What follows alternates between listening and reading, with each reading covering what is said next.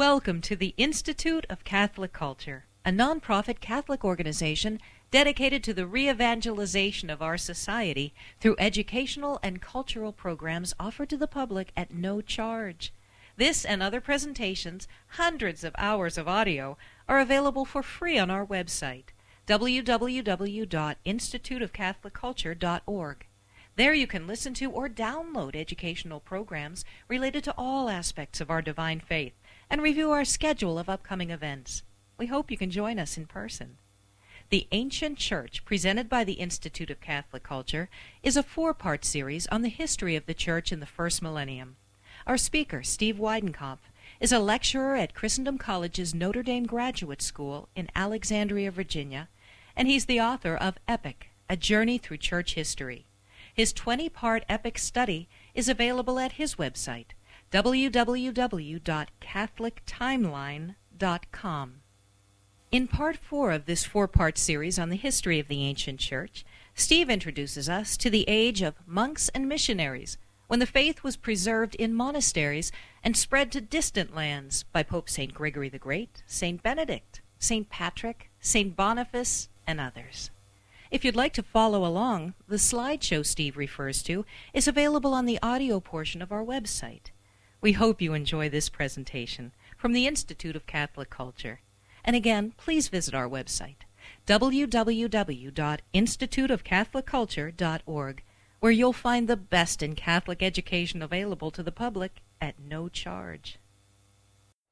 And to those that are donors uh, to the Institute of Catholic Culture, I do want to thank you very much. We were just able to purchase a vehicle for the Institute. My, my sad old van that had been given to me for free uh, about two years ago uh, was on its last legs, and it was going to cost $500 to pass inspection. And, uh, and uh, so we, we made the, the sacrifice necessary to, to, uh, to purchase a van. Uh, which was badly needed. And um, so I'm very thankful for that. The salesman, by the way, uh, his name was Moses. and uh, he's from Ghana. And I said, Now, wait a minute, you're from Ghana. Your parents were Catholic. He says, No, my parents were Pentecostal. I says, Okay, your grandparents were Catholic. He says, Okay, yes, they were because, uh, of course, the Pentecostals went in and, and, wreaked havoc among groups that had been Catholic for many, many, many years, as they still do today in places like Russia, Jerusalem, and other places.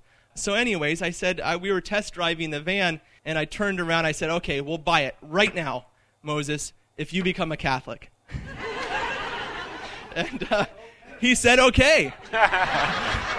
so Henry pulled out the holy water. We baptized him right there. no, I'm kidding.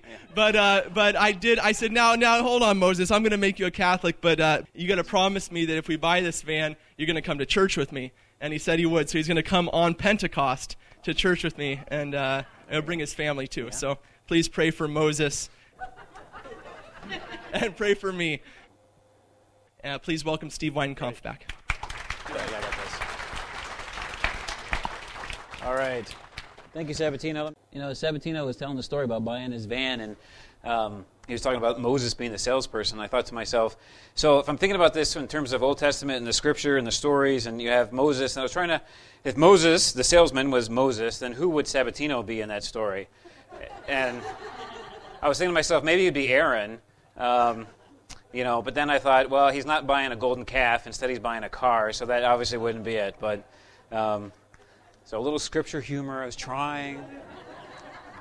So this is our final time here, right? We're talking. Uh, this is our last presentation on the ancient church. We're going to take us up to the year 1000, or a little before the year 1000 today. So, um, just as a brief review from last week, we were in our time period, if you remember, of conversion and councils, and there were a couple main things that were going on, main events that were going on during that time period in church history that we talked about one, or two of them were those conversions that I mentioned. There was one that happened at the beginning of our time period, and that was the conversion of the Roman Empire.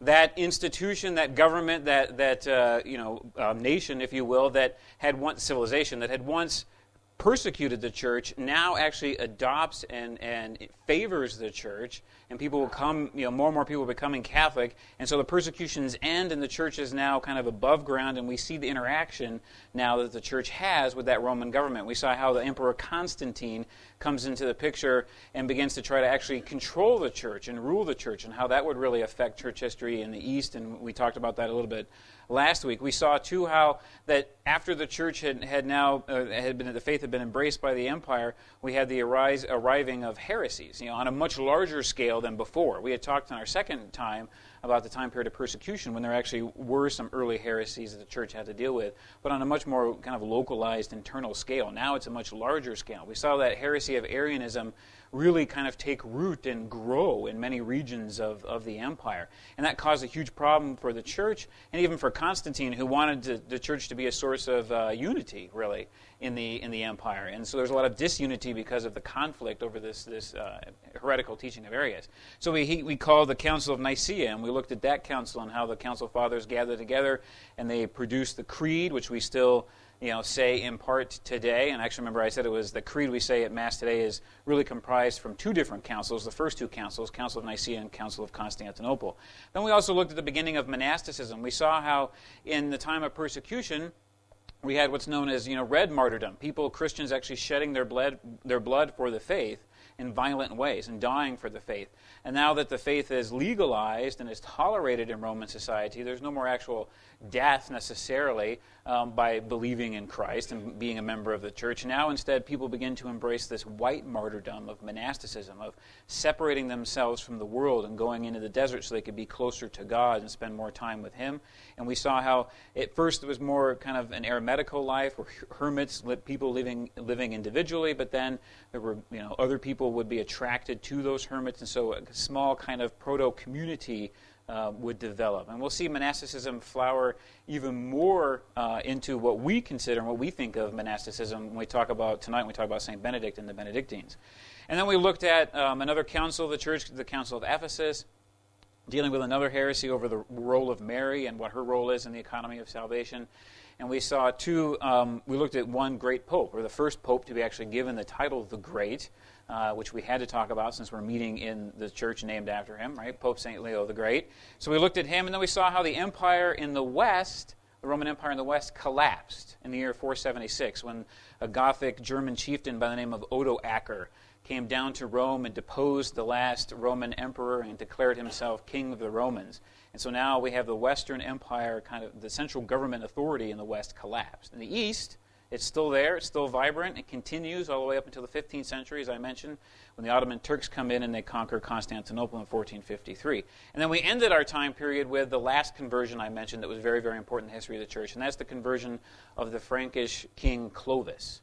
And we have the Franks, who at the time were, were the, kind of a large pagan tribe uh, who come into the faith through the actions of a great woman in church history, St. Clotilda. And she was married to Clovis, king of the Franks, and through her efforts and through her prayer, then the Franks, Clovis converts along with his warriors, and the tribe becomes Catholic. And that was very important because there were many other German tribes which had embraced a form of the Christian faith, but it was a heretical form. Many of the other German tribes had embraced Arianism because many of the bishops in the East who were Arian had sent missionaries to the Germans in the West, and they had been uh, converted to this, this uh, you know, perverted form of the faith, if you will. So it was very, very important for the Franks. And we'll see that even more important tonight when we talk about Charlemagne and the kingdom of the Franks and the very important relationship that the Franks had with the, with the Holy Father, particularly in Rome. And then um, you know, we'll see that relationship continue with the church later on. So we're in our time period tonight, what I like to call missionaries and the emperor. And so this is a period that I've colored, I've given the color purple to because it, it's a sense of, that's a color of royalty. And this is when we're talking, we're going to talk about the, the Emperor Charlemagne and his role in church history and his role in Western civilization. So the main theme that is kind of operating in this time period from the year 500 to right before the year 1000 is that this is a difficult time for the church and a difficult time for Western civilization as a whole. We'll see a little bit how the papacy is under attack by secular rulers. What happens in Rome and in, in Italy is that you have the rising of these little kind of local German or ethnic German chieftains so we see, we'll see the papacy becomes under attack, and actually, what we'll see is we'll see a lot of local kind of Roman tribes or Roman nobility, really different Roman families, will vie with each other to try to control the papacy. And so this is even now at this point. So many people kind of think of the papacy and the problems that it had politically for later on in the Middle Ages, you know, like in the 14th century or in the 15th century even. But even here, you know, starting in the 8th and 9th and even 10th centuries, we have problems in the papacy with, with independent secular rulers trying to control the church by trying to appoint who they want to be pope. And that causes a lot of problems in the church. We'll see also in this time period, we'll talk about it tonight briefly, the rise of a movement which greatly affects the church, greatly affects Western civilization, and still impacts severely our civilization today, and that's the growth of the movement of Islam. So we'll talk a little bit about that tonight. And then, but, you know, although this is a dark time, we can say in church history, there really is some bright lights. And one of the bright lights, or the main bright light really, is this, are these missionaries, these men who go forth and bring the faith to areas that either had received the faith in a perverted form through Arianism, or areas that had never received the faith before. And we'll talk about one missionary in particular that does that. And we'll see how, you know, the, the Western civilization really kind of grafts itself again to the faith uh, to the Orthodox faith as a result of these missionary efforts. And so, one of the great missionaries, I think, during this time period, although we don't necessarily think of him as a missionary, is uh, the saint, Saint Benedict of Nursia. Now, Saint Benedict is known as the father of Western monasticism because in the year 530 he founds the, the monastery of Monte Cassino. And so he also had a sister. Most of us are familiar with this story. His sister is Saint Scholastica. She also founded religious communities for women. What, what's, important what's important about Saint Benedict is Saint Benedict wrote a rule for his community, and his rule that would govern his monastic community had a couple of different main points. Uh, really, two that are very, very important. One is that he had, as as leader of this community, a person who, who go, went by the title of abbot. And the abbot was the head of this monastery and the head of these monks in the community. And this abbot was called by St. Benedict to be a servant leader. Someone who would act and lead in an imitation of Christ. Not somebody who would lord over or rule over the monks, but rather someone who would lead them as a servant leader as Christ kind of led the apostles, one who gave his life for others in a servant type of role. The other important point to Benedict's rule is that his rule provided an organized and structured way of life for his monks. An organized and structured way of life for his monks. And really, the whole Benedictine uh, model, the whole Benedictine lifestyle, is based on the Latin phrase, we could, what's known in Latin as ora et labora prayer and work. Prayer and work. That's what the Benedictine monks, their entire life, their entire day, hours of every day, were scheduled for either work or prayer. Now, why that's important is at this time in Western civilization history, with the collapse of Western of, of the Western Roman Empire and the central authority and central government in, in Rome, really authority, political authority, and any kind of organized life devalued down to the local level. And in many cases, there really was no organization, there was no structure, there was no real government. And so you had in these places with Benedict, and where his men, his monks, then went and founded other monasteries throughout Europe and took his rule, they then brought this sense of organization and structure to a world that was very chaotic. You know, and we can see, I mean, we live in a very ordered and structured life, right? Our modern world is extremely ordered, extremely structured. I mean, could you imagine if we lived in a world that really had no kind of form of government? There was no structure really to our day, there was no organization to it, there was no kind of, you know, defining um, institution. Right? It would be just it would be chaotic. I mean, it would be very disconcerting for most people, right? For most of them, I like order. I'm German, so I like order and structure. And in the absence of order and structure, I don't do too well. All right. So for me, Saint Benedict and his monasteries would be a bright light in this kind of dark time in the history of the church and the history of, of, of, the area, the history of the region, because they provided this organized structure and way of life. And it wasn't just in one area. You know, the monasteries, these Benedictine monasteries, grew rapidly throughout Europe. Now, the other thing that these monasteries did that really um, served as a, as a great, um, you know, aid to Western civilization is these monks, part of their work was not only manual labor, but they also copied manuscripts. And we'll see this even more when we talk about Charlemagne. And Charlemagne used the Benedictine monks in particular to, to further um, his, his Renaissance, what's known as the Carolingian Renaissance during his time frame, where he had them copy all kinds of classical manuscripts, you know, writings, ancient writings from Greek and Roman authors. And so we have really the whole corpus of literature that we have in the Western world is the whole reason why we have those copies or we know about these works from you know Cicero and others and Aristotle is through really the copying and even the scriptures, the copying of these works by these Benedictine monks. If they didn't do this work, then those works probably would have been lost for all of you know time.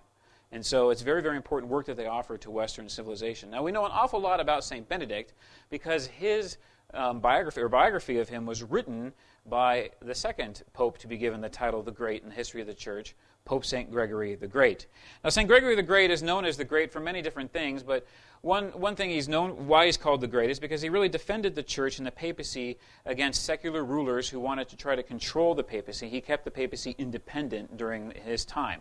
He also built up the city of Rome and tried to you know, provide an organized form of government for the citizens of Rome. He is the first pope to take the title Servus Servorum Dei, or Servant of the Servants of God. So if you want to know where that title of the pope comes from, it comes all the way back here to the time of St. Gregory the Great. Now, St. Gregory the Great is also really known for his missionary efforts. And there's a fabulous, wonderful story that's told of St. Gregory that while before he was pope, he was walking through the slave markets of Rome with a friend, with a companion. And he goes to the slave markets and he sees this group of fair skinned, you know, uh, light haired youths that he had never seen before. Different, you know, different people, blue eyes, fair skin, blonde hair. Never seen these type of people before. Very un-Mediterranean complex and complexion. So he looks at them, he looks at his friend, and he says, he asks his friend, you know, who are these people? Who are these, these youths? And this friend looks at him and says, oh, they're Angles. Now, if you know anything of your history, you know that, that the, there's a Germanic, ethnic Germanic tribes known as the Angles, the Saxons, and the Jutes. And the Angles, the Saxons, and the Jutes leave the continent of Europe and they migrate to what today is known as England or Britain. And they come into contact with the Celts and those native peoples of England and ultimately then they overrun the, you know, the country and they overrun the Celts and they become more numerous than the Celts, and that's where we get the whole Anglo-Saxon you know, aspect of culture and of heritage, right, from these ethnic German tribes that, that migrated into England. And so these, tr- these uh, youths that he saw in the slave market were members of the tribe of the Angles. And so his friend tells him, oh, these are Angles.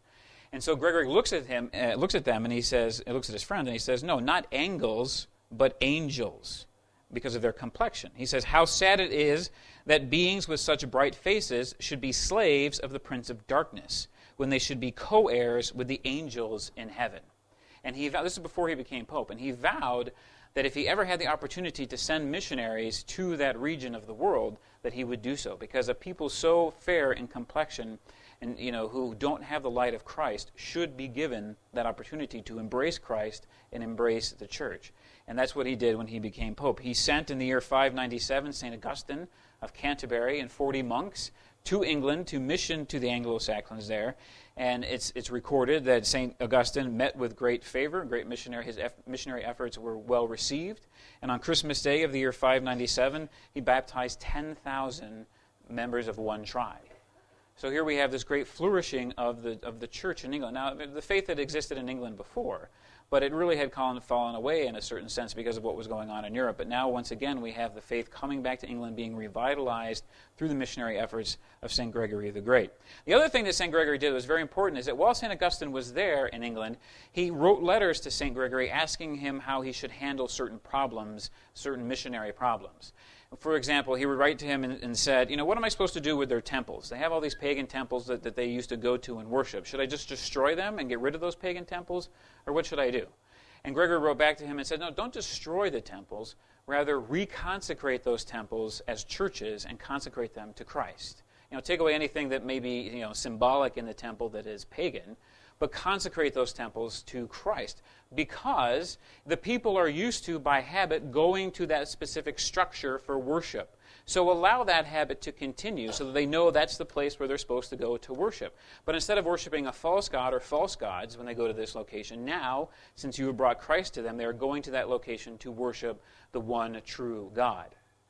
So don't destroy it, Christianize it. And then he asked the same, he asked a similar question, St. Augustine did to St. Gregory. He said, What am I supposed to do with their festivals? You know, they like to get together and, and have these festivals, to, you know, pagan festivals of different god and goddesses. Am I supposed to abolish those, or what do I do with those? And St. Gregory said, No, again, Christianize them. Instead of, instead of centering the, the festival on some pagan god or goddess, instead center the festival on a saint, or center the festival on a, on a feast of Our Lady, or something like that. So again, Christianize what they are doing rather than just eradicate it as a whole. Now, why that's important and why I bring that up is because that's really the missionary procedures that the church used throughout the rest of history. I mean, this is, this is the way the church even missions mm, you know, today. Is that the church doesn't operate from a perspective of we need to go in and destroy indigenous cultures. Instead, if you look at the church's history honestly, and the missionary history of the church honestly, you see that missionaries went with an understanding of learning first the cultures of the people that they went to mission to. And then they took what was good from those cultures and they Christianized those cultures.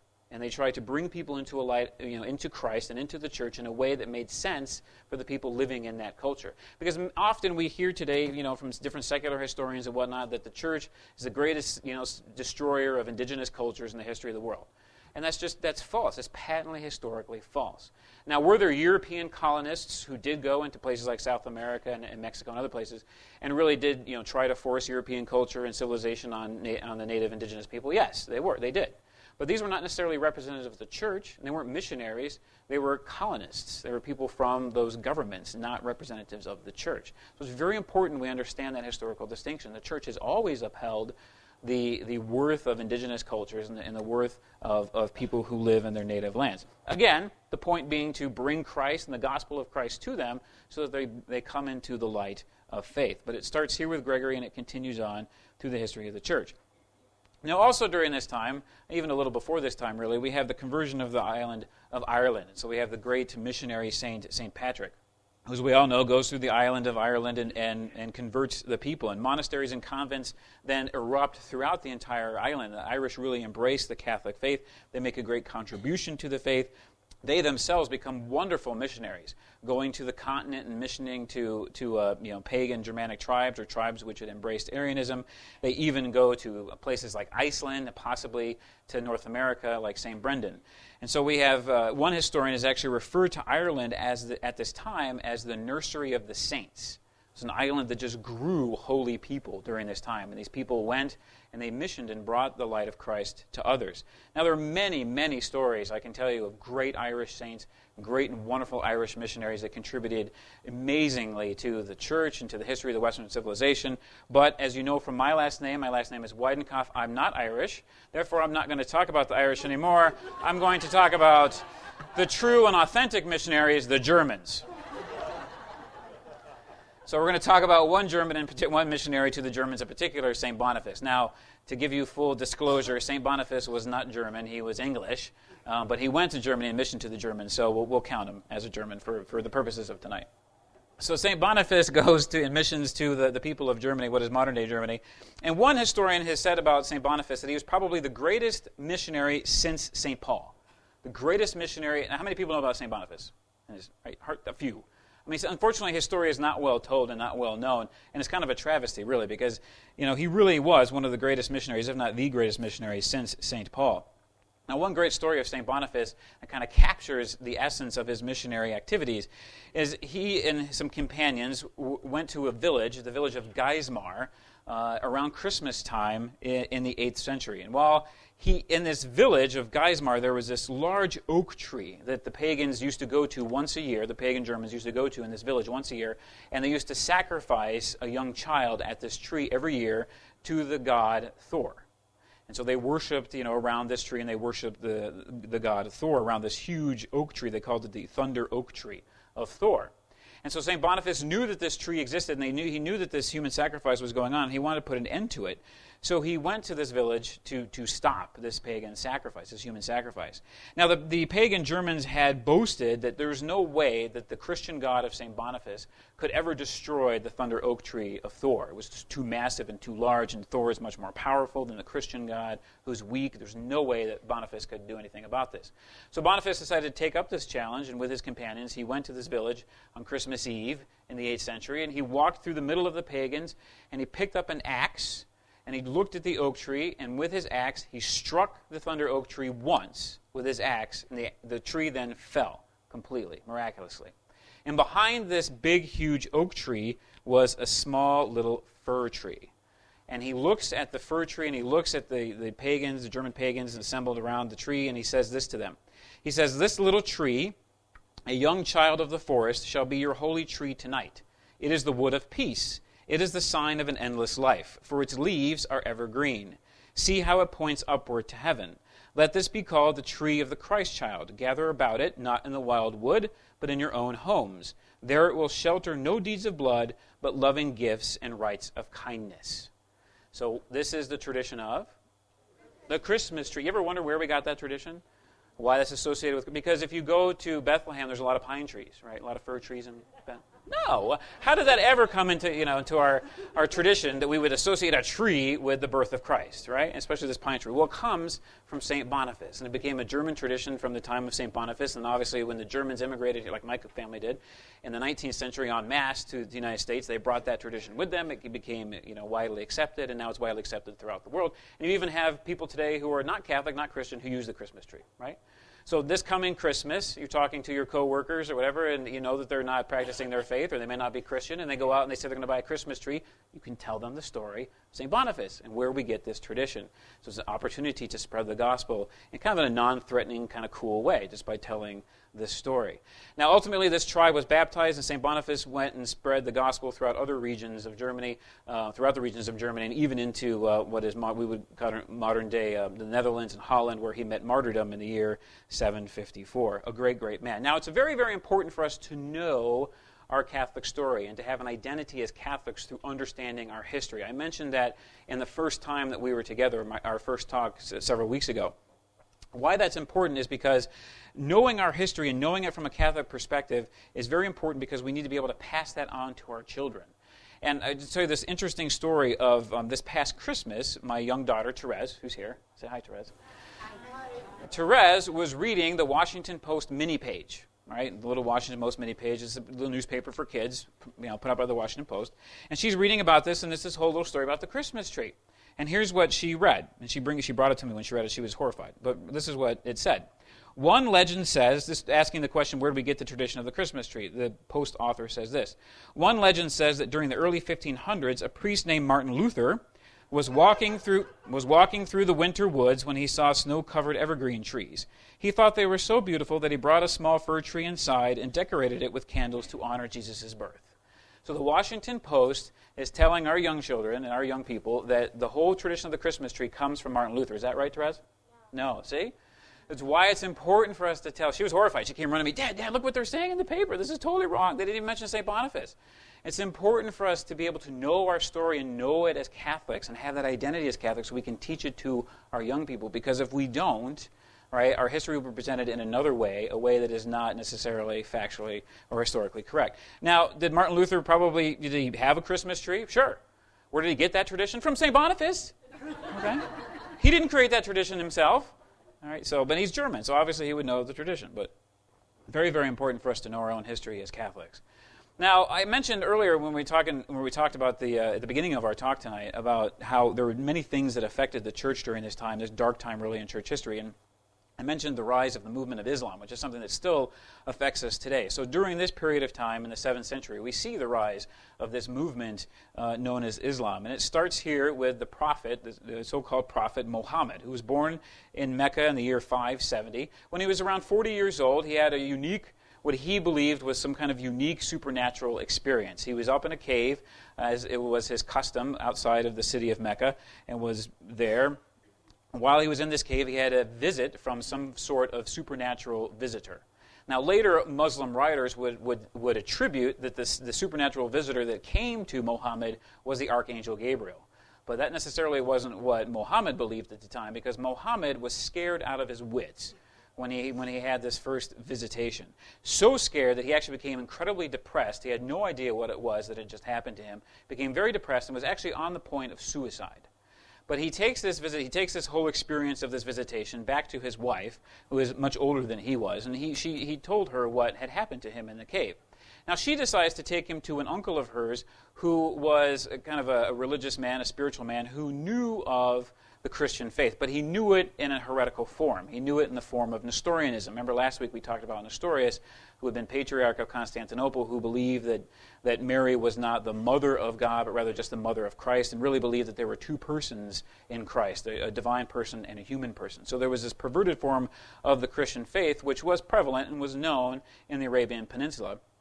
But he goes, she takes Muhammad to her uncle, and he tells him the story of what had happened to him. And the, the uncle believed that this was an authentic uh, experience, religious experience. And his advice to Muhammad was to, was to go back to the cave and to see if the being appeared again.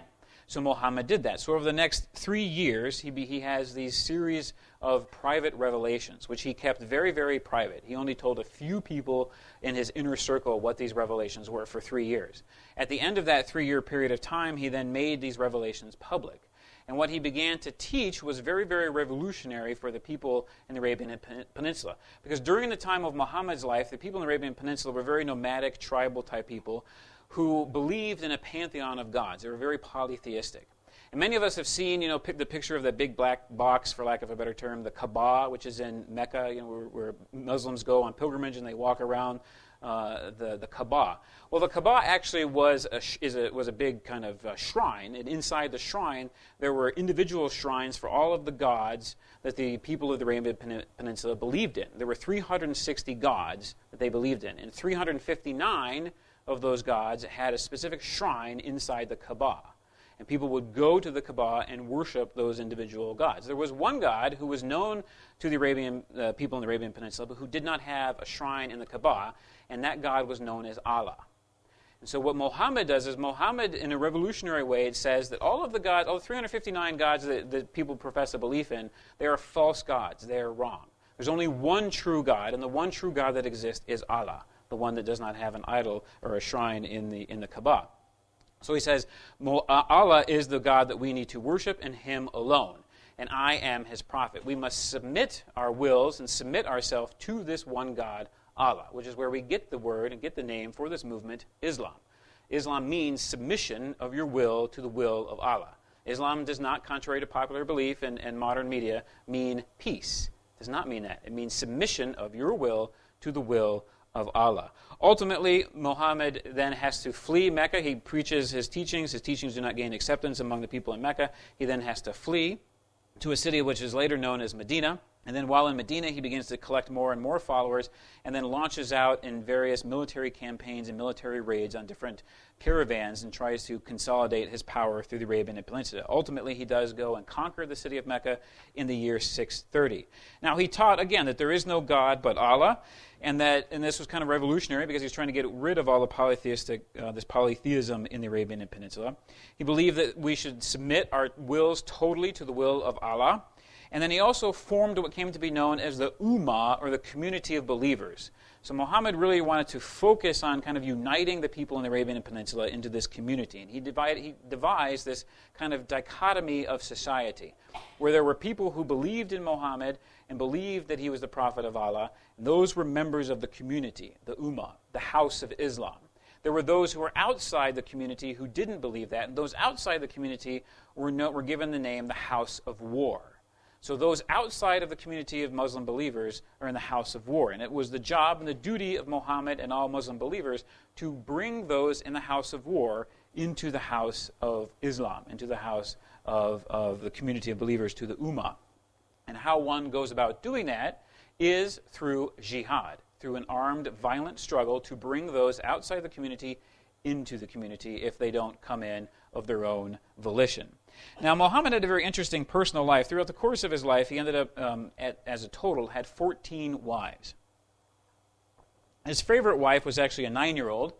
Um, he married her when she was six, but he, he waited till she was nine to actually consummate the marriage. He was in his 50s uh, when that happened. And this whole practice of, of child marriage and of, of, young, of marrying young girls is still practiced in some Muslim countries today. Not every Muslim country, but some Muslim countries still practice this today. Some of us probably recall back in 1979, 1980, there was this Islamic revolution in the country of Iran. Uh, and there, we had an embassy in Iran that was overrun, and we had hostages being held in that embassy for 444 days. Many of us remember that whole event. Well, the religious leader of those who rose up, those kind of students really that rose up in that revolution, was a man by the name of Ayatollah Khomeini. Remember, remember his name? Well, Ayatollah Khomeini actually, when he was 28, married a 10 year old girl. Just to give you one kind of data point of this practice was still being practiced in you know the 80s it's still being practiced in parts of, of the islamic world today muhammad as one of his 14 wives he actually even took his daughter-in-law as his wife he had an adopted son this woman was married to his adopted son. He had a supposed revelation from Allah, which said that he was to take his adopted son's wife, his daughter in law, as his own wife, which he then did. So, this is the kind of man that we're dealing with. He was also extremely ruthless. He ordered the assassination of those who were politically and personally opposed to him, including three poets uh, at one point, one of which was a woman who had five children, and she was murdered in her bed uh, while she was sleeping. So, this is again the type of man that we're dealing with. In the year 632, he died. In his farewell address, he said to his followers before his death, he said, Fight all men until they say there is no God but Allah. Was his, one of his marching orders to his, his followers before his death. Fight all men until they say there is no God but Allah. Now, contrast that with the words of Jesus Christ, his last words, right? As he ascends into heaven, what did he say to his, his apostles? I Go, therefore, make disciples, teach, baptize in the name of the Father, Son, and Holy Spirit. We see two totally different ways of evangelization and two totally different ways of missionary efforts being presented by two completely different men. Now, obviously, Muhammad's followers took his teachings to heart, and upon his death, they began to actively embark in this imperialistic campaign to conquer territory and to bring those in the house of war into the house of believers, into the Ummah. And so, all the, most of the ancient Christian lands begin to then fall throughout the 7th century. The, the uh, nation of, the area of Syria falls in 635. The city, the ancient city of Antioch, which we've talked about um, extensively through our time here the last couple of weeks, especially when we looked at St. Ignatius of Antioch, that great bishop who was martyred in the second century. Antioch was, was uh, conquered by a Muslim army in 637. The ancient Christian land of Egypt was conquered in 642. The holy city of Jerusalem itself fell in 638. A Muslim army, when they conquered the holy city of Jerusalem in 638, destroyed over 300 Christian churches throughout the city. In the, by the year 700, they had gone through all of the last Christian stronghold in North Africa had fallen, and they had conquered all of North Africa, as you can see on your map. They then cross the Straits of Gibraltar and go into the Iberian Peninsula, and then begin a campaign in the year 704 to conquer the nation, what we know as Spain. Ultimately, they do conquer Spain by the year 711. There's a small little Catholic outpost that remains in the mountains of Spain, which will, from that base of operations, will then launch out and begin the reconquest of, of the Iberian Peninsula from the Muslims, which will take them 770 years to accomplish.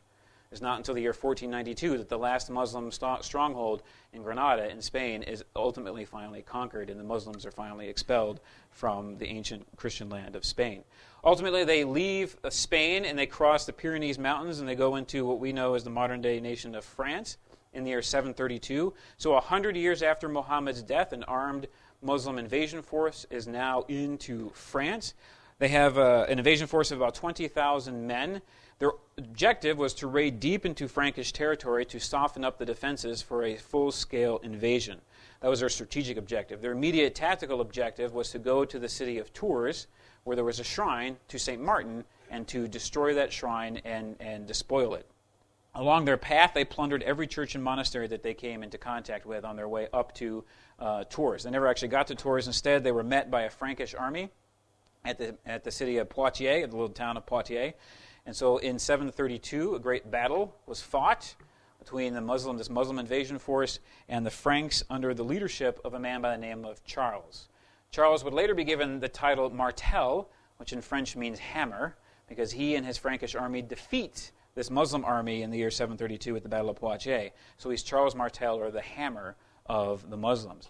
Now, interestingly, Poitiers is only 120 miles southwest of Paris. So basically, a two hour drive from Paris is where this Muslim invasion force was. Now, if you can imagine, if Charles Martel had not defeated this invasion force, how history would be completely changed. Western civilization would be changed. The history of our church would be completely changed had Charles Martel and his Franks not defeated this Muslim force in 732. And he resoundingly defeated them. It's estimated that about 40 to 50 percent of the Muslim force was killed as a result of this battle. So they, they had 40 to 50 percent casualties, which is a high, high rate of casualties. The Muslim actually name for this battle is translates as the Road of the Martyrs. So many of their troops were killed during this battle. That's how they refer to the battle itself. Now, the Muslims would continue to raid all through Europe during the course of the 8th and 9th centuries. They even, in the 9th century, in 846, went and um, raided the city of Rome. Little known historical event. They raided the city of Rome. They went and they plundered the city, including the churches of St. Peter and St. Paul. The Pope at the time was Pope Leo IV. He actually organized defense of the city and began the building of defensive works around the city, walls, basically to try to protect the city against this, these raiding Muslims. And if you go to Rome today, you can still see remnants of, they're called the Leonine walls and that stems from the ninth century. And those walls were there because the Pope was building these defensive works to try to keep the Muslim inv- invasion force out of the city. Now, if you were a Christian in one of these lands that had been conquered by the Muslims, your life was really not that great. Life in a conquered Muslim territory was, for a Christian or a Jew, was not all that cracked up to be at all. If you were a Muslim or, or if you're a Christian or a Jew living in a Muslim conquered territory, you had to pay a tax every year to the local Muslim ruler and in return for peace and reconciliation. Basically, you kind of bribed them to not harass you. It didn't always work necessarily, but you still had to pay the tax. It was required every year. It was required, everyone had to pay the tax children, widows, orphans, and even people who were dead. So if you had members of your family who were dead, you still had to pay the tax. It still counted against your household. You had to pay the tax. If you're a Christian or Jew living in these lands, you were outlawed uh, from, from owning or possessing any form of weaponry. They also outlawed the ringing of church bells they did allow churches, in, in some places, they allowed churches to continue to exist, but there were severe restrictions on the repairing of existing Christian churches. There were also severe restrictions on building new churches. So you were allowed to keep the existing structure in some cases, um, but you couldn't necessarily restore it, or if you did, it was under really extreme circumstances, and you couldn't build anything new. Christians or Jews in, in Muslim occupied territories couldn't testify in court. They had, in a court of law, they had to wear special clothing and a special identifying marker to distinguish them from everyone else in society. There was an extreme and heavy pressure on you as a Christian or a Jew living in these territories to convert to Islam. Now, one thing to keep, the one point I want to make that, to make sure we historically, we're historically accurate with this is that it's not necessarily historically true that every time you know a Muslim army came into an area and they conquered the area, they forced everybody at the sword to become Muslim. That's not true. Now, there are cases when that did happen, there are also cases when they, wrote, where they left Christians and Jews for the most part alone. You had to pay this tax, but you weren't necessarily forced to convert. But society was structured in those territories such that if you weren't Muslim, you basically, your life was a little bit better than a slave. I mean, you could not advance in any way, shape, or form in society. You could not hold any kind of important or governmental job, obviously, unless you were a member of the community of believers, a member of the Ummah. So there was heavy societal pressure on Christians and Jews in these conquered territories to convert, and many, many did. Some did maintain their faith, and there are remnants of Christians still in these areas, but unfortunately, many, many did convert. Now, there was, just to give you an example of what, what life was like in one area, in Egypt in the 7th century, soon after its, um, when it was conquered, there was the caliph there ordered every publicly visible cross destroyed and had ordered also that every Christian church had to bear this inscription on its door inscription was this Mohammed is the great apostle of God, and Jesus also is the apostle of God. But truly, God is not begotten and does not beget. So, this is a direct attack on the central you know, uh, teaching of our faith that Jesus is true God and true man. So, if you're a Christian living in Egypt in the 7th century, when you walked into your church every day or every Sunday, you saw that inscription reminding you over and over again that you know Muhammad is a true prophet, Jesus is a true prophet, but God does not have a son. And so you're reminded of that all the time. So again, there's this heavy societal pressure to convert. Now, one person who did have to deal a little bit, or actually went on military campaign against the Muslims uh, at one point during his reign, is the Emperor Charlemagne, who I've, I've mentioned. And this is, in, in our time period of missionaries and the Emperor, this is the Emperor. Now, Charlemagne has a very interesting history and backstory. He's the grandson of Charles Martel, who we just talked about. Charles Martel, who led that army who defeated the, the uh, Muslims in at Poitiers in 732. So he's a grandson of Charles Martel. He's the son of a man who's known in history as Pepin the Short. Now, Pepin is called the Short because he actually was short. He had a very he was short in stature. Sometimes these historical nicknames make sense.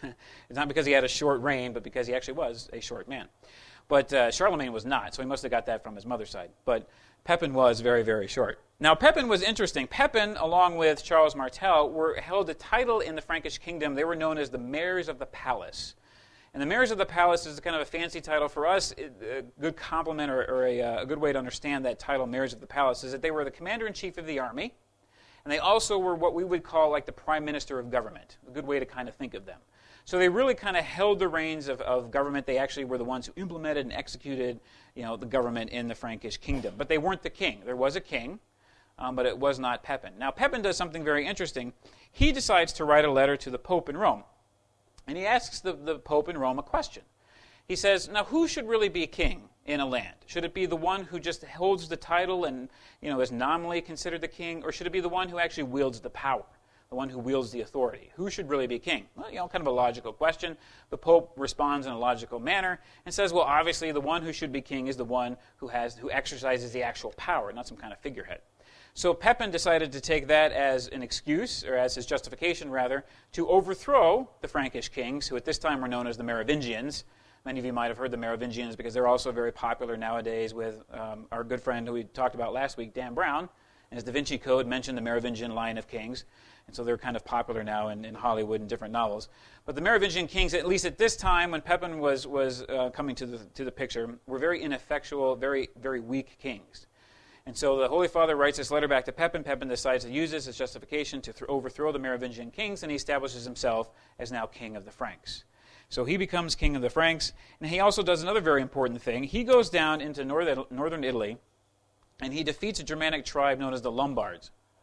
The Lombards were raising havoc all throughout northern Italy and were affecting the Pope even. And so the, the Franks come down en masse, they defeat the Lombards, and basically the territory that they conquered really, in essence, was Byzantine territory that the Lombards had taken from the Byzantines.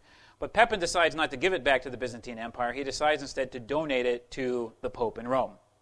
So this is the creation of what is known and it comes to be known in history as the Papal States. The Pope actually becoming a temporal ruler of certain, you know, land and certain areas in the Italian peninsula. And this will cause all kinds of interesting events and, and problems in the rest of the history of the papacy as you, as you move forward from this time on to the rest of church history. But it starts here. Now, in return for this donation of land and the creation of these papal states, Pope Stephen III gives Pepin and his sons the title uh, Patrician of the Romans patrician of the Romans, which in effect meant that the king of the Franks was the defender of the papacy, the personal protector of the pope.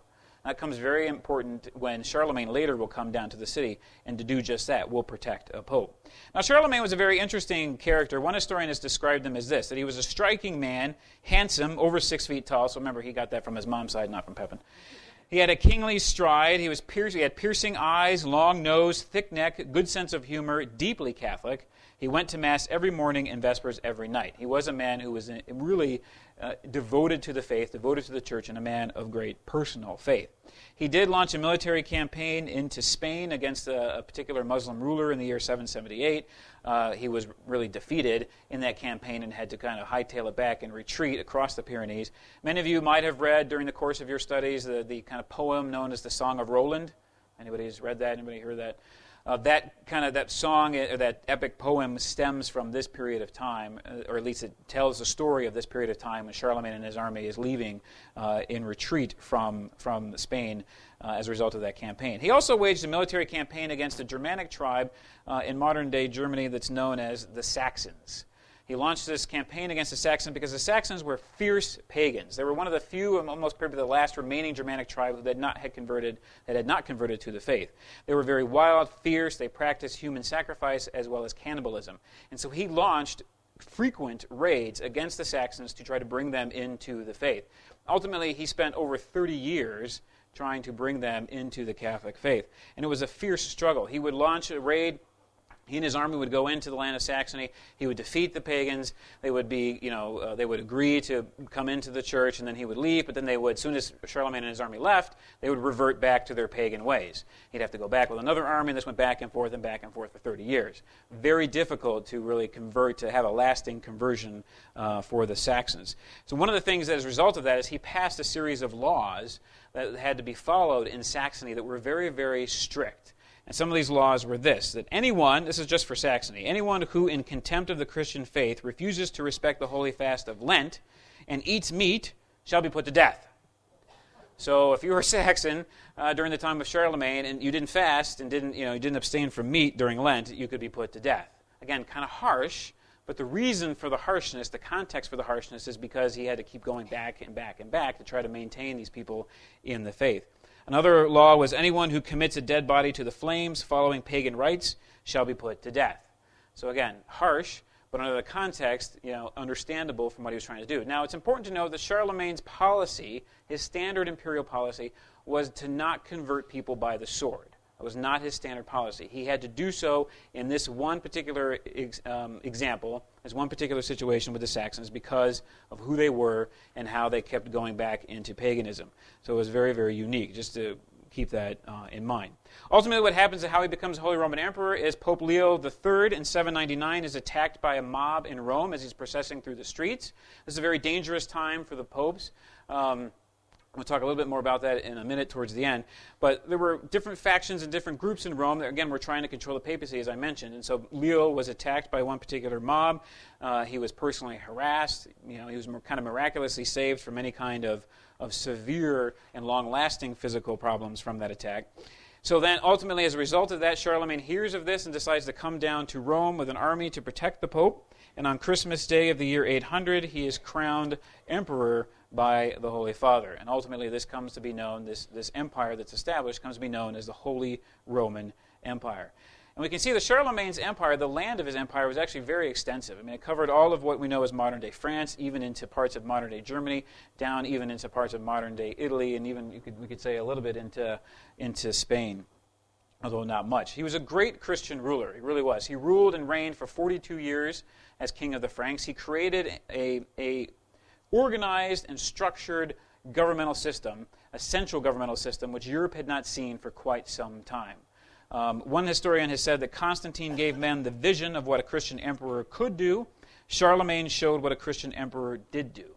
He was very devoted to the faith, very devoted to protecting the Holy Father and the church as a whole. Ultimately, the Holy Roman Empire would last for a thousand years, where finally in the year 1806 it was abolished by the French Emperor Napoleon and its, its history is one of, of you know, varying history and its relationship with the church as a whole. Now, I mentioned earlier that one of the other important things that Charlemagne did during the course of his reign is he brought forth this flourishing of learning, a flourishing of art and architecture and learning throughout his, his, his empire. And this is known in history as the Carolingian Renaissance.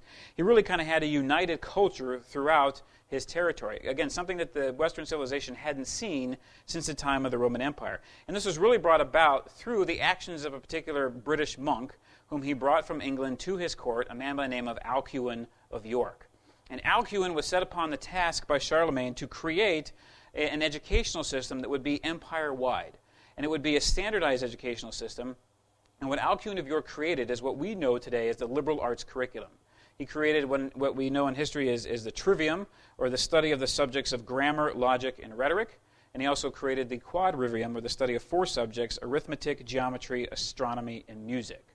So it's here in the ninth century, the 8th century rather, we have the establishment of the, liberal, the basic liberal arts curriculum that forms the foundation of learning in our universities, even to our own day and age. So, very, very important. Also, as I mentioned earlier, Charlemagne really sponsored and fostered the growth of Benedictine monasteries and really wanted the monks in these monasteries to, to work in these scriptoriums, to continue to make copies of ancient manuscripts and classical literature. Ultimately, Charlemagne divides his empire, which was Frankish custom, among his sons. He had three. So, upon his death, the empire was then disunited and broken into three different factions. Ultimately, it would no longer exist as a united empire. Under a brief reign, or brief time in the 10th century, it was Germany was kind of reunited, or that area of Germany was reunited under the Emperor Otto the Great. But for the most part, after the death of Charlemagne, this united kind of um, you know one central governmental authority in Europe collapses. Now, to figure out, to, we, we change, change tacks here and move a little bit to the east and look at just one heresy here toward at the end of our time to look at what was going on in the east. And one thing that was going on in the east during the time of Charlemagne was the arrival of this heresy known as iconoclasm. And this her- heresy basically is, is, we get the word iconoclasm from the, the Greek, which means image breaking. It was a period of time in the church, especially in the East, where it was seen as idolatrous to have any form of representation of God or of Mary of the saints. And how this came about was the emperor uh, in the East, Emperor Leo III, in 726, believed that, that God was angry because of widespread idolatry throughout the empire, and so he began to order the destruction of public Christian images. This was very unpopular among the people in the East. There were riots that broke out in Constantinople and other major cities of the East because of this. The Pope heard of what the emperor was doing in the East and, and was abolishing and trying to get rid of these images, and so he wrote a letter and, to the emperor condemning this heresy. And this is what Pope Gregory wrote to the emperor. He said, Christ knows that so often as we go into the church of St. Peter and see the picture of this saint, we are moved and tears flow from us. Christ has made the blind to see, you have made the seeing blind. You say we worship stones and walls and boards, but it is not so, O Emperor, but they serve us for remembrance and encouragement, lifting our slow spirits upwards to those whose names the pictures bear. And we worship them not as God, as you maintain, God forbid. So again, we have the Pope, you know, interjecting himself here in this whole issue that's, that's really kind of tearing apart the East. And he, he says, here's the story. I mean, this, we're not worshiping these images. Know, rather, these images call to mind those whom we actually reverence. And so Leo ultimately dies, and he's replaced by Constantine V. Now, Constantine V begins to ratchet up the persecution. Not only does he order the destruction of images and the destruction of, of these of different icons and whatnot, he actually then begins to arrest monks and nuns, have them tortured, thrown into prison, and even executed. He ultimately will die. He's replaced by another emperor who dies shortly thereafter him, and ultimately who comes to the throne is an empress, a woman by the name of Irene. And what Irene does is she calls a council in the year 787 that meets in the city of, of Nicaea, where the first ecumenical council of the church met. And it's at this council where the Pope was invited and he approves of the calling of this council, where this whole discussion of iconoclasm and, and, and idolatry is discussed. And really, it's this council that defines our teachings on worship and veneration. And this teaching, this council de- comes up with three specific words to help us understand what it, how we worship and how what the relationship is with God, our relationship with Mary and the saints. And so these words that the council came up with is there's a specific understanding of that of God, and we worship God and we worship only God. And the word we use for that, or the the Greeks would use for that, is latria. That is worship of God. Then there is also this special reverence that we have, in particular for the Blessed Virgin Mary and her role in the economy of salvation, and that word is hyperdulia. And then there's another reverence that we have for the saints themselves, and that is referred to what we use as dulia. So we do not worship Mary, right? As we all know, we're good Catholics. We don't worship Mary, despite what some people might say.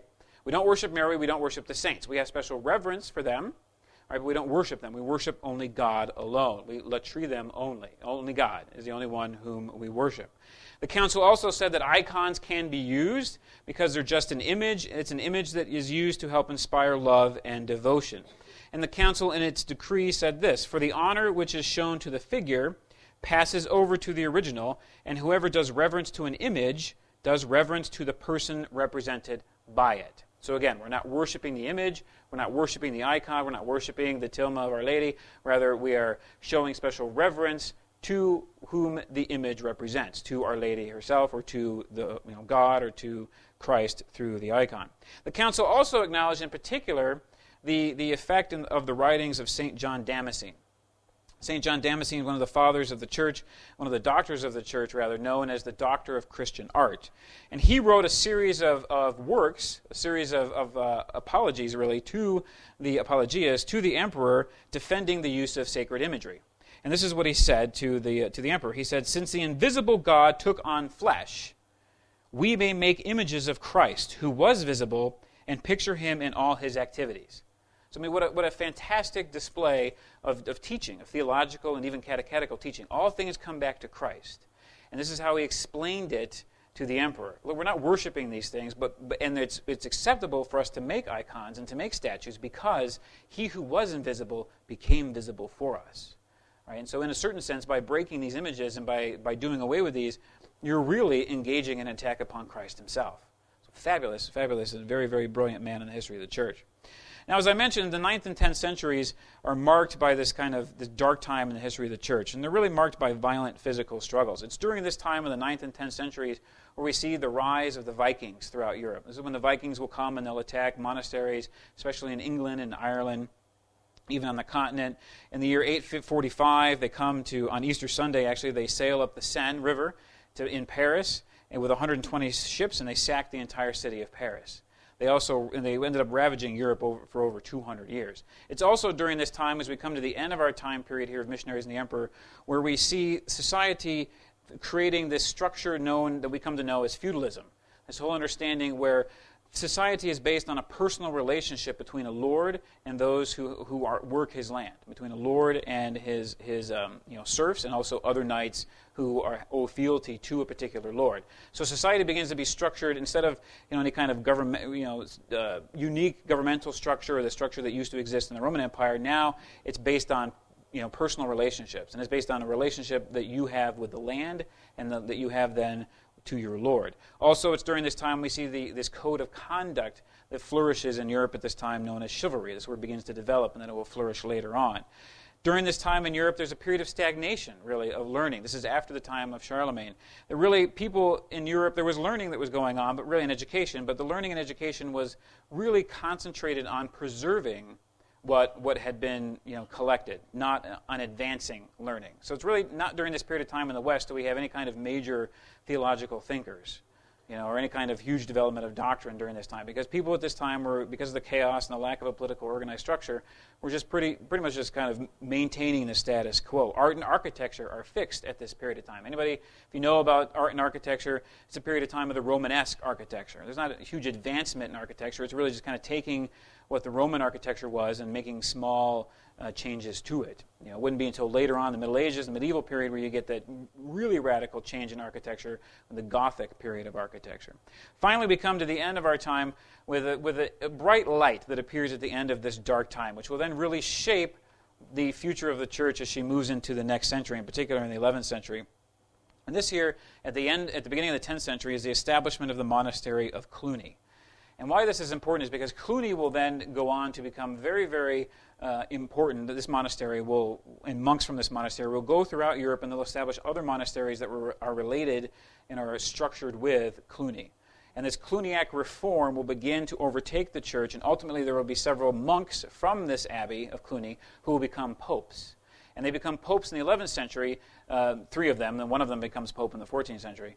But these three, in particular, monks from Cluny in the 11th century, uh, will begin this reform of the papacy, where they will make the papacy independent from these secular rulers that are trying to control it. And they will then usher in this, this growth of, of the church and of the faith as a whole throughout Europe, and we'll begin to see the rise of Christendom and the glory of Christendom in these later medieval periods, including the advent and the beginning of the crusading movement, which really a proper way in which to understand the Crusades, and I know you've had some talks by, from um, Professor McGuire on the Crusades, an excellent uh, historian in that area, that really the crusading movement is to really be seen as an outgrowth of this reform movement within the church, and especially a reform movement from the monks here at Cluny who later become popes.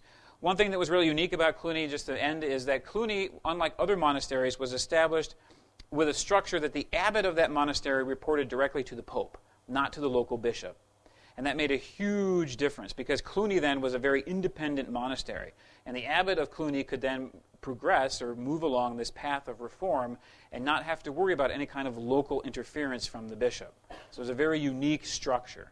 And the whole reason why this, this monastery was even established was there was a, a duke by the name of William of Aquitaine who established this monastery because earlier in his life he had killed a man in a fit of rage that plagued him throughout his life. And he, he basically established this monastery so that the monks would, he would have some group of religious to pray for him and pray for his soul the rest of eternity. And that was the whole reason why Cluny was established. But ultimately, it grows into this wonderful institution that, ref- that focuses back to the basics, back to the Benedictine basics of living a life of work and prayer. And then that monastery continues to, to grow. Ultimately, over 1,500 monasteries throughout Europe would be established with ties to Cluny, the mother house at Cluny. It was a wonderful, wonderful uh, monastery. So our, our time period comes to an end. As I mentioned, the papacy was had some trouble and some problems in the 8th and 9th century. One little tidbit, the life expectancy of a pope in the 8th and 9th century was a year. Uh, that's not because old men were elected to the papacy. It's because of all the intrigue, political intrigue that was ongoing. We have reports during the 8th and 9th century, 9th and 10th centuries even, of popes who were strangled, murdered uh, by rival claimants, and all kinds of horrible things happening during that time period in church history. Again, that's because you have these secular rulers trying to control the church in the West. And ultimately, it's these monks from Cluny who will then engage in this reform of the papacy, which will then make the papacy more independent of secular rulers. And that'll be the story of the church in the next period of time, is growing and becoming more independent from the secular rulers in the West. Um, I've enjoyed my time with you here over these last, this last month. Um, I know many of you have went back and frequented the, my, the table with my epic material. I just want to highlight a few things to you. I do have my business card back there. If you have any questions about anything I've presented over this last month or questions on history or whatnot, please do take one of my business cards. You can email me. Um, I guarantee you I will email you back. Might not be 24 hours later, but I will answer the email that you send to me. And I also just wanted to show you that I have a, a little flyer as I've mentioned before, I do go around the country giving an all day seminar on church history, and I cover from 33, from the year 33 Pentecost, all the way up to the present day in six hours. So it's church history by warp speed. I talk really fast. Um, to cover everything. Uh, but if you're interested in doing that, or you want more information about maybe having me come to your parish and being able to do that, or you have friends in other states or other dioceses who might be interested in that, please take a flyer with information about that and how to, to establish that or set that up. Uh, and that has all the information on it. I just want to also say that, um, as I think Sabatino mentioned, I do teach church history at the Notre Dame Graduate School of Christendom College in Alexandria, and church history is being offered this fall semester. Uh, so in September of this year, I'll be teaching um, you know, the first half of church history, and then we'll follow it up uh, with the next semester after that. So if you're interested in doing that, you can come to the school. You can audit courses, which means you get to sit and, and take in all the wonderful information but not have to write papers. So, uh, and that's less of a cost to you than if you're actually trying to get a degree. So if you're interested in that, please go on our website, www.christendom.edu and you can find the schedule and how to register and everything for that. So, Sabatino, thank you very much for allowing me to come this last month. Thank you all for being here. I've enjoyed it immensely.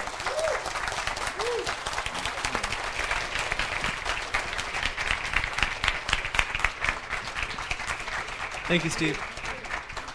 Thank you. Thank you.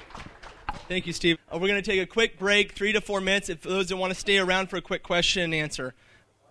Okay, first before we before we have our quick question and answer, um, just want to thank Steve again for Oh, a yeah, very enlightening program. Thank you. And uh, I highly encourage you to take his his. Thank you. Thank you.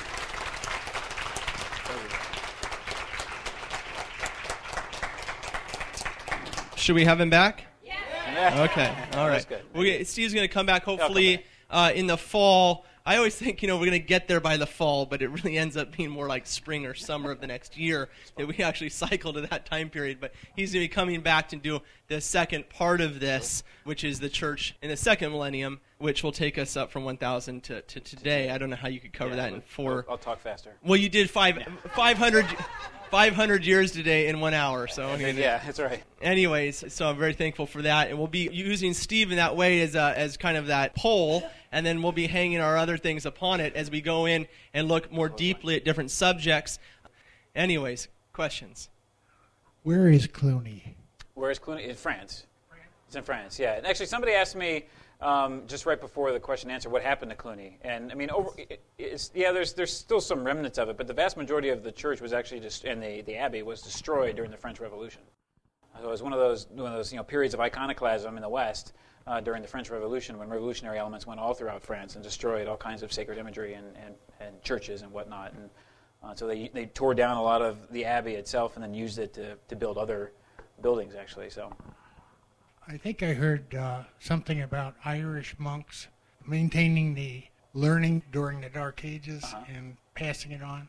Yeah, I mean, the monk, yeah, definitely there were Irish, you know, monks in different monasteries. Iona was a monastery, and and uh, you know Lindisfarne as well. I mean, there are different places where these Irish and other uh, monks maintained Western civilization by copying all these ancient manuscripts and things like that. Yeah, definitely true. You know, if you ever have the opportunity, there's a great and wonderful program that actually on TV years and years ago in the '60s. It's uh, if anybody knows of Sir Kenneth Clark. He was this British art historian. He's he's done the civil this. Uh, the series called Civilization. It's a fabulous, fabulous. It basically he's an art historian. He actually converted to Catholicism um, shortly before his death. But he, um, he goes through this whole kind of gamut of European history and Western civilization history by, by taking you to these different places and showing you, uh, you know, Charlemagne's palace chapel at Aachen, for example, uh, and, and other art forms and other work and whatnot. And he goes through and, and tells you the history, basically, of the church and Western civilization by using art. He also has a companion book. If you read it, there's, he's a little too favorable to Luther um, in some areas. This was before he became Catholic. So um, just keep that in mind. But his series is just fantastic. So if you have an opportunity to get that series or go onto Netflix or whatever, definitely, definitely look at that. It's wonderful. Yeah. And he talks about that extensively in there. Dr. O'Donnell, by the way, is me coming. He's agreed to come. He normally only agrees to come for one talk. But he's going to have a two-part series with us on the Catholic Church in Ireland, uh, leading up to the English invasion. The whole point being that we're going to be looking uh, in the winter to be focusing upon England and what took place there, so that we have the tools necessary to be understanding what's taking place right now between the Anglicans and Rome. When, uh, when Dr. O'Donnell comes, he's the president of the college Christendom that, that I teach at. And uh, when he comes, make sure you ask him about the contribution of the Germans during that period of time. He'll love that. So, Yes. Thank you, Steve. all right, Grant. Thank you. Thank you very much. God bless.